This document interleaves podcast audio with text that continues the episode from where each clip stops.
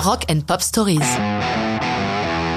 Green Day Walking Contradiction 1995. C'est compliqué pour un groupe qui se veut et qui est punk d'obtenir un gros succès commercial. C'est la contradiction que doivent assumer les Green Day après le succès phénoménal de leur album Dookie, ayant largement dépassé les 10 millions d'exemplaires de plus sur une major compagnie internationale péché originelle dans le milieu punk. C'est pourquoi, lorsqu'ils entament la composition du disque suivant, Insomniac, ils cherchent à revenir à leurs racines en compagnie de leur coproducteur, Rob Cavallo. Les conditions de travail sont on ne peut plus paisibles. Ils se sont installés dans une maison en bord de mer à Auckland, juste à côté de Berkeley, leur ville d'origine, dans la baie de San Francisco. Très cool, le batteur vient d'être papa, une autre manière d'être plus apaisé. Il travaille beaucoup sur le son de chaque chanson, sélectionnant avec un soin quasi scientifique les bons amplis à utiliser, tandis que Très Cool change de cymbale selon les chansons.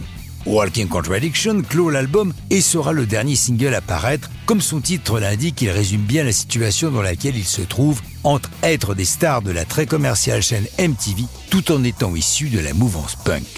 Billy Joe Armstrong, qui écrit la plupart de leurs chansons, fait front à toutes les accusations de leurs fans de la première heure, affirmant Do as I say, not as I do, because je cite is so deep you can't run away. Ou encore My wallet's fat and so is my head. Eat and run and then I'll eat you again. I'm a smart ass, but I'm playing dumb. Cette chanson et l'ensemble de l'album sont plus sombres, avec un son très lourd et puissant. L'enregistrement est très court. Il faut dire que, pour se mettre dans des conditions d'énergie maximale, les Green Day ingurgitent des quantités de café impressionnantes. La mise en boîte de chaque titre étant suivie d'une sieste réparatrice tant ils y mettent d'énergie. La promotion de Walking Contradiction a lieu sans que la chanson, pas plus que les autres, ne fasse l'objet d'un single, les ventes d'albums étant privilégiées. Walking Contradiction est accompagné d'un clip très réussi, sans doute l'un de leurs meilleurs, réalisé par Roman Coppola, le fils de Francis Ford, qui les filme à San Pedro, petite ville ouvrière tout près de Long Beach, au sud de Los Angeles.